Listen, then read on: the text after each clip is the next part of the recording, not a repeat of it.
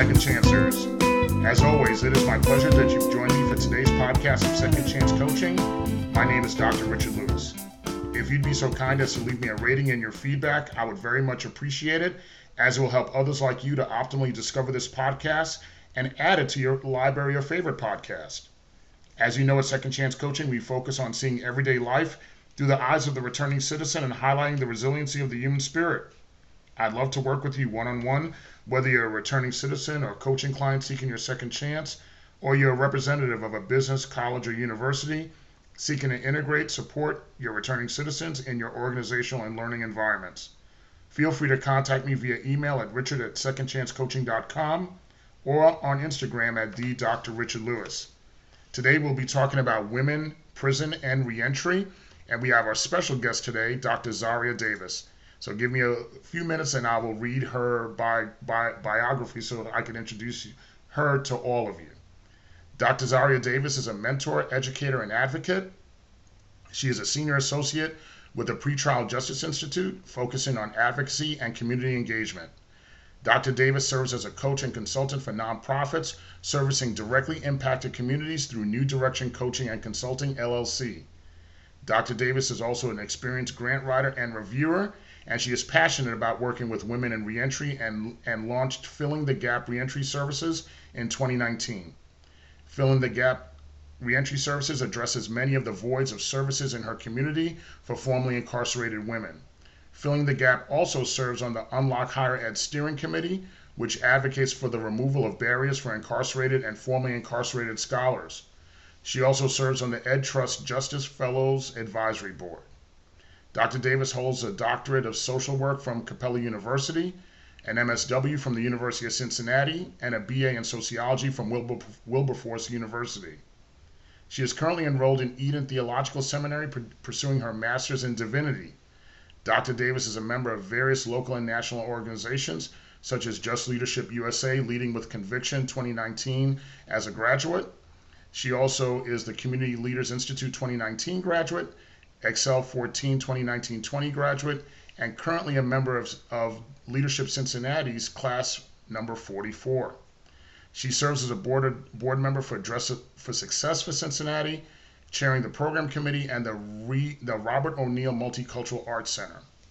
Dr. Davis is also a member of the Rotary Club, Impact 100, Junior League of Cincinnati, International Coaching Federation, and she's a life member of the National Association of Blacks in Criminal Justice as well as Wilberforce Alumni Association. She is also a member of the National Association of Social Workers. Dr. Davis is the recipient of the Restored Citizen Award in 2019 and the Mary Evers Success Award in 2020. She is actively engaged in her local community in developing and training new advocates, especially those impacted by the criminal legal system. Dr. Davis also has a wide range of experiences which reflects her advocacy, training, and consulting. She's a subject matter expert with Jami Sisterhood. She's also served on panels as both a participant and moderator and is passionate about reducing the prison population, fully restoring directly impacted people's citizenship and access to higher education during and after incarceration. Dr. Davis provides individual and organizational coaching and consulting through conducting workshops, pre- presentations, facilitation, as well as a public and keynote speaking engagements throughout the country. She is the proud mother of a freshman college student and two bonus children. Before we turn it over to Dr. Davis, I have to say I absolutely love the term bonus children. After my divorce, my children had the had the lovely advantage of having the love of their stepfather, and I'm always appreciative of his role in their lives. And the term is just such a lovely manifestation of love between parents and children. With all that said, it is my absolute pleasure to welcome to Second Chance Coaching Dr. Zaria Davis. Dr. Davis, how are you today? I'm doing well. Thank you for having me. Dr. Davis, we gave you an extensive welcome and an extensive biographical introduction. Is there anything else that about you that you want to share with us that we may not have covered in your biographical introduction? Yes, thank you again for um, just having the opportunity to speak with you today. So, um, prior to all of the things that you heard in my bio, I actually served as a social worker for 20 years.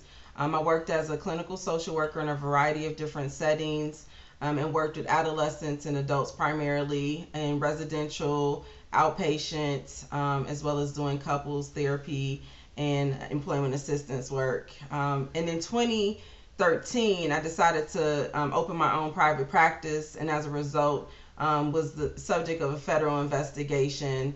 Um, I actually served time in the federal prison system from 2016 to 2017.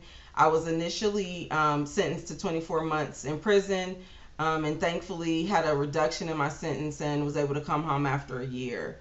But from that experience, um, the things that you've just read off as it relates to my current work is what really drove me to get into this space um, as far as advocacy and just speaking for the women who are still behind those walls and and don't always have a voice in these spaces. So i'm really glad to be here today and just have the opportunity to speak with you all about this issue. Oh that's great. That's great your work appears to concentrate about women and reentry before we get to reentry can you share with the audience some of the specific issues that women face in their journey through the criminal justice system? I absolutely can. So, um, when you when you think about people going to prison, oftentimes you don't think about women. Um, I literally heard during my journey um, in the prison system that women should not be in prison, and as a result, um, oftentimes there aren't resources and programs that are available for women because, according to people, prisons were not made for women. So we had a variety of different barriers just in, in the experience that I had.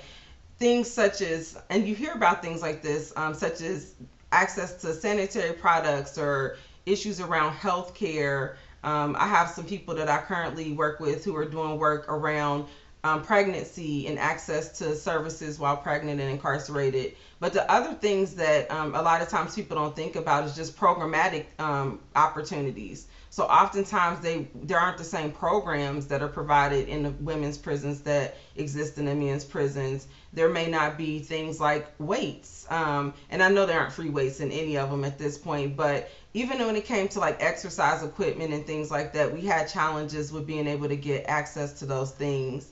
So um, what I realized in my journey of having to wear, wear men's clothing, men's boots, um, and pretty much a lot of the things that were even on our commissary were ordered based off of what was being ordered at the men's facilities. So we actually had deodorant and other items that were not specific to women. Um, fortunately, we were able to get undergarments that were for women. But when when we talk about like these barriers, I mean, we're talking about some of the basic essential things. We're not even talking about high level things. And I know there's been a lot of advocacy um, work around dignity for women and just being able to provide some of those supports and resources. But there's still a need to address this particular issue, and there's a need to really program and develop um, prisons that are, if, if we're going to have them, because I honestly would like to just see them all gone. But if we're going to have, you know, facilities for people, then we need to actually look at who we're serving and what type of resources and supports we're pouring in. And right now, I think there's a lot of um, resources that are lacking when it comes to women who are currently incarcerated. Okay, thank you for that. Wow, that's a lot. I know that I know that when we have spoken, there were a lot of issues regarding women and, and the criminal justice system that I was certainly not aware of. So I thank you for sharing that with us. In building on that previous question, can you explain, since you said there's differences in which the in which women travel through the criminal justice system as compared to men, could you explain and share with us the path of reentry and some of, for women specifically that women face in their path to reentry and how does that and and also give us an opportunity to share some of the projects that you're working on in regards to women and reentry. So i'll just start with um, the organization that i started filling the gap is a direct result of there being a lack of resources and supports for women that are currently in um, in the system and coming home. So when I returned home in 2017, I was fortunate to have some supports and resources in place even with that in place, I still faced a lot of challenges. And I always tell people, for someone like me to be able to come home and have those supports, I can't imagine what life is like for people who don't have those supports. So the things that I experienced coming into a halfway house, um, when we initially get there, oftentimes there aren't the same actual programs and resources being held for the women that the men are experiencing. So we aren't in the same in, in, my area. We aren't in the same location. The men and women aren't together. So the men are having access to certain things, even as little things such as like a cell phone. So the place that I was at, only people who had state crimes could have a certain type of phone. People who have federal crimes could have a certain type of phone. But yet at the men's facility, they could all have smartphones. So, you know, it was just sometimes little things like that. Um, but it was also like the programmatic issues. We didn't have a lot of programming going on there. Um, when I actually sought out to get assistance and help, oftentimes at reentry events in my city, I was the only woman in the facility full of men. And it was just a challenge because a lot of women didn't feel comfortable, especially women who had been dealing with trauma, had other issues, you know, going into the system, which a lot of women go into the criminal legal system with issues already that they're dealing with. Um, oftentimes they're already victimized. So to then be victimized and to be um, to experience trauma while you're incarcerated because we all um, face some type of trauma when we're incarcerated and then to come home and then the same opportunities that you would like to have to to be able to re-enter and have resources and supports and you go to these events and there's a room full of men and no women. So I, I mean there's so many things that i can think of as far as like healthcare um, being able to access certain um, healthcare needs that you have specifically as a woman versus men. There they're going to be health differences. Women have cycles men do not women come into these facilities pregnant um, and and they oftentimes leave after giving birth to a child and they don't always have those supports that they need. Um, a lot of times our women are coming home and they have their children that are involved with social services.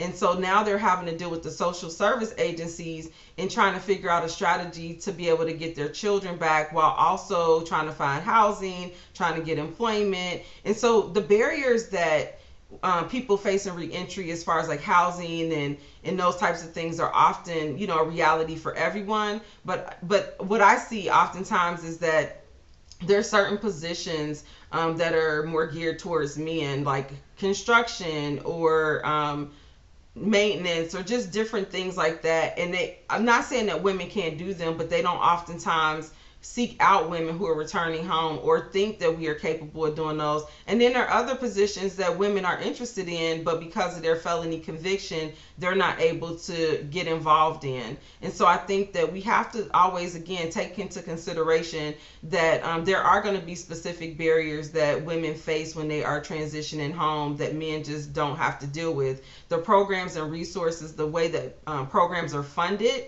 they're just heavily funded because there's so many men incarcerated that are coming home. However, the number of women that have been incarcerated lately is going up. And so, with that uptick of people being incarcerated, we have to start really thinking about what are effective programming as we're welcoming women home as well. These women are coming home you know they have children they have families. Oftentimes they've been like the primary caregiver not just for a, a, child but also for a parent. And so when they're coming home there's already a lot of pressure on them to come back bounce back and start doing whatever they were doing prior to leaving to support the family. And so we have to figure out some ways to address the trauma address the mental health address these other you know physical barriers that they're dealing with as well. And so as a result of those experiences that i went through and the, the women that I, you know, ser- that I served time with, as well as the women who I met in my transition home, um, I decided to start an organization called Filling the Gap.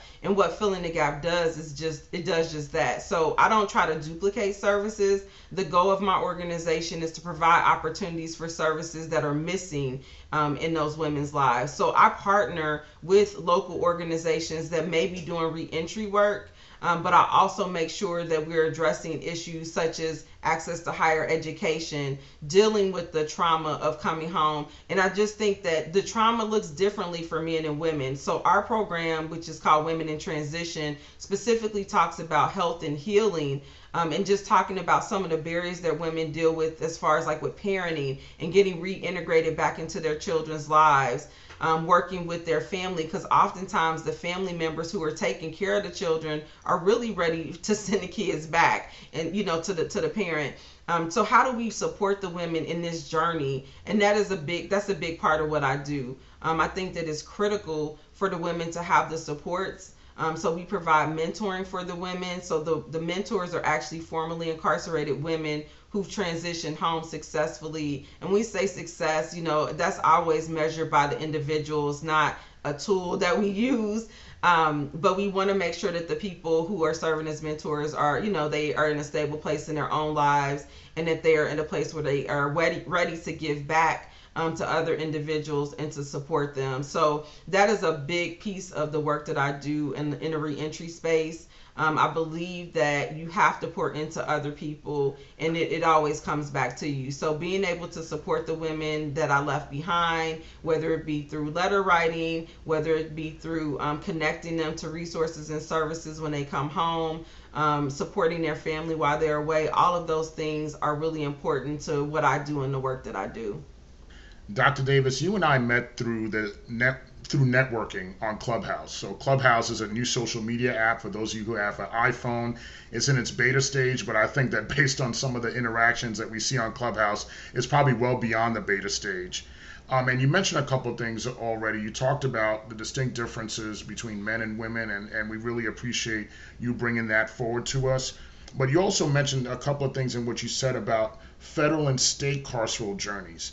Um, and I think that what we've seen, especially in the in the few month in the few weeks prior to um, the transition of presidential administrations, we saw a lot of differences between federal and state carceral journeys, especially as it pertains to pardons and civil rights restorations and different other issues pertaining to that. And we spoke about that in Clubhouse. A lot of us spoke about that in Clubhouse. Can you share with the audience some of the noteworthy differences as far as federal and state carceral journeys? So, as someone who has a federal case, I speak on this issue quite a bit, um, just from my own personal experience.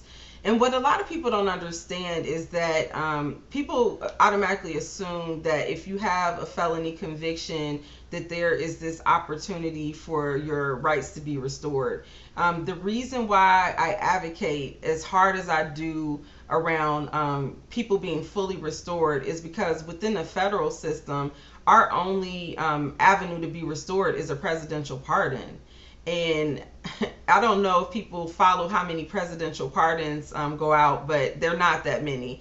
I will say I'm fortunate to actually have known a few people that have recently gotten pardons, um, which really did my heart well because um, we just know how difficult that is. And right now, there is no type of clean slate on a federal level that exists. So there's no expungement opportunity.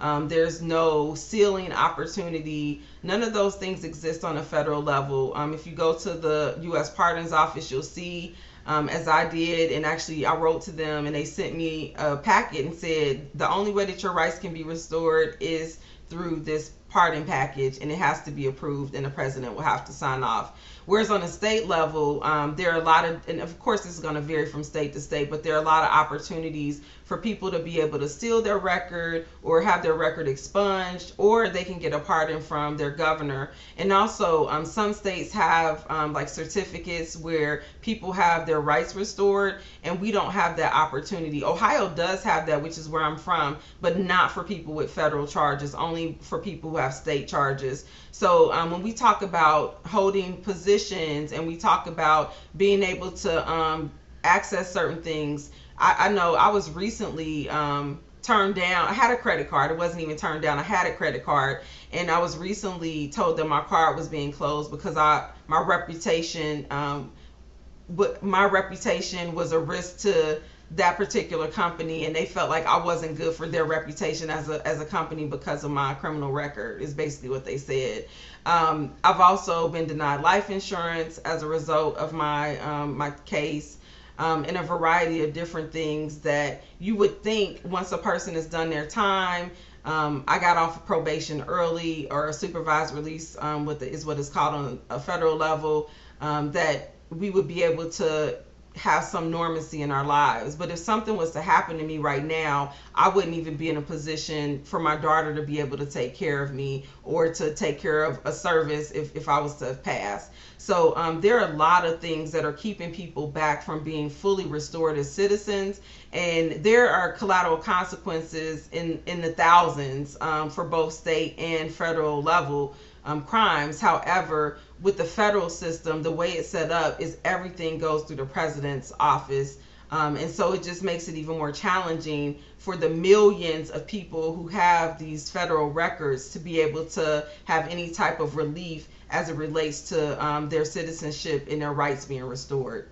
Thank you for sharing that with us. We're gonna later on as we as we conclude this podcast we're going to figure out how to get in contact with you stay in contact with you and myself and our worldwide audience are we're going to support the presidential pardon for Dr. Zaria Davis. So we'll, we're going to talk about that in our last question. But our next to last question before we get to that, what are some of the projects or specific events or projects that you and your organizations are doing in criminal justice and reentry that you're working on right now?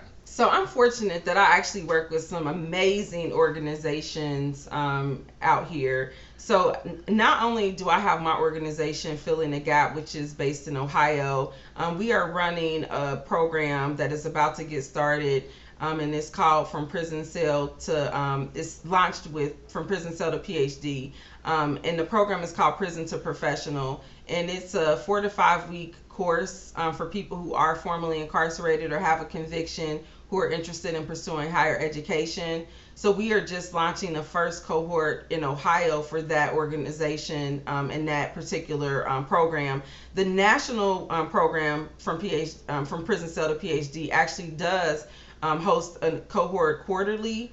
Um, we call it. We have an outside cohort, and then we also do work inside of the facilities. we are going to be hosting an event coming up, and it's going to be this Thursday at noon and it is actually going to be on the topic of dignity for women. And there's a panel of women, um, some awesome women that are going to be a part of that, just talking about this particular issue. Um, and so we welcome you to join us in that particular event. Um, I also work with some other organizations that I always encourage people to check out, which is Just Leadership USA. Um, they are working to develop even more leaders throughout the country on a regular basis. Um, and their their website is just jlusa.org. Um, and there's just a host of organizations out there that are really doing some amazing things right now as it relates to policy work, um, especially around this education piece. Um, the Unlock Higher Ed Coalition, our um, our our site is easy to find, um, which is unlockhighered.org. Um, and we have some upcoming events that we'll be hosting. We host meetings every first Monday of the month. Um, and those are usually at 12 noon. If that's something that people are interested in, they can feel free to go to the website and just log in to get information, and then updates will come um, as it relates to um, when our next meeting will be. And then again, we have this event that is coming up it's um, under a specific forum called Centering Voices of Formerly and Currently Incarcerated Leaders in the Movement. And again, it's Dignity for Incarcerated Women. And that's going to be Thursday, March the 4th at noon. It's via Zoom. And if you um, follow me, you will find the um, the advertisement for that specific event as well as the link if you're interested in um, just supporting. And I just would say, you know, any of the organizations, if you're following me that you see um, and you are interested in getting connected with, please feel free to reach out to me and I will make that contact happen. Thank you. That is outstanding. Our last question for you, Dr. Davis, today is how can anyone in our worldwide audience follow you on social media, stay in contact with you? And get updates with you because we're gonna we're gonna support your presidential pardon for Dr. Zaria Davis. So we want to know how can we stay in contact with you, how we will follow you on social media, how we could see the movement through your eyes and support and support your presidential pardon and all the projects you're doing. How could we stay in contact with you? The best way to stay in contact with me, I made it easy for everybody. So all of my social media platforms, um, Instagram, Twitter, social um, Facebook as well as Clubhouse, they're all Dr. Dr. underscore Zaria Z A R I A. So again, that's Dr. underscore Zaria um, for all three of those sites. And I also am uh, on LinkedIn. Um, which you can just find me through my name, Dr. Zaria Davis. I would love the opportunity to connect with you and to support any work that's being done. Um, another another thing that I didn't mention um, is actually tomorrow um, we will be hosting Day of Empathy, and that is going to be throughout every state um, in the United States. It's hosted by um, Dream Corps Justice, and I'm actually the coordinator for the state of Ohio. Um, and that is going to be again on March the 2nd. And our event in Cincinnati, well, our event is going to be on Zoom, but it'll be from 11:30 to 1 but other states will be also hosting events throughout the day and then um, the evening event will be the national event so we want to also invite you to join us for um, Day of Empathy, which gives us an opportunity to really discuss the issues that are going on throughout the country and also the voices of the people who are directly impacted. So you will see me as a part of that as well. But again, I am Dr. underscore Zaria on all social media platforms. And so I just look forward to hearing from you. Dr. Zaria Davis, this has been an outstanding time. We appreciate the time, the knowledge that you get, shared with us, the just just things that I certainly didn't know, and I know that our worldwide audience are now more educated on. Dr. Zaria Davis, we appreciate and thank you for the time that you spent with us today. Thank you for having me. Once again, if you'd like to work with me one on one, whether you're a returning citizen, coaching client, or representative of a business college or university, please feel free to contact me via email at richard at secondchancecoaching.com or via Instagram at the Dr. Richard Lewis. Remember, if you've been blessed to see another day, then you've been blessed with your second chance. It's up to you to make the best of it. I love you all. Take care and see you next week.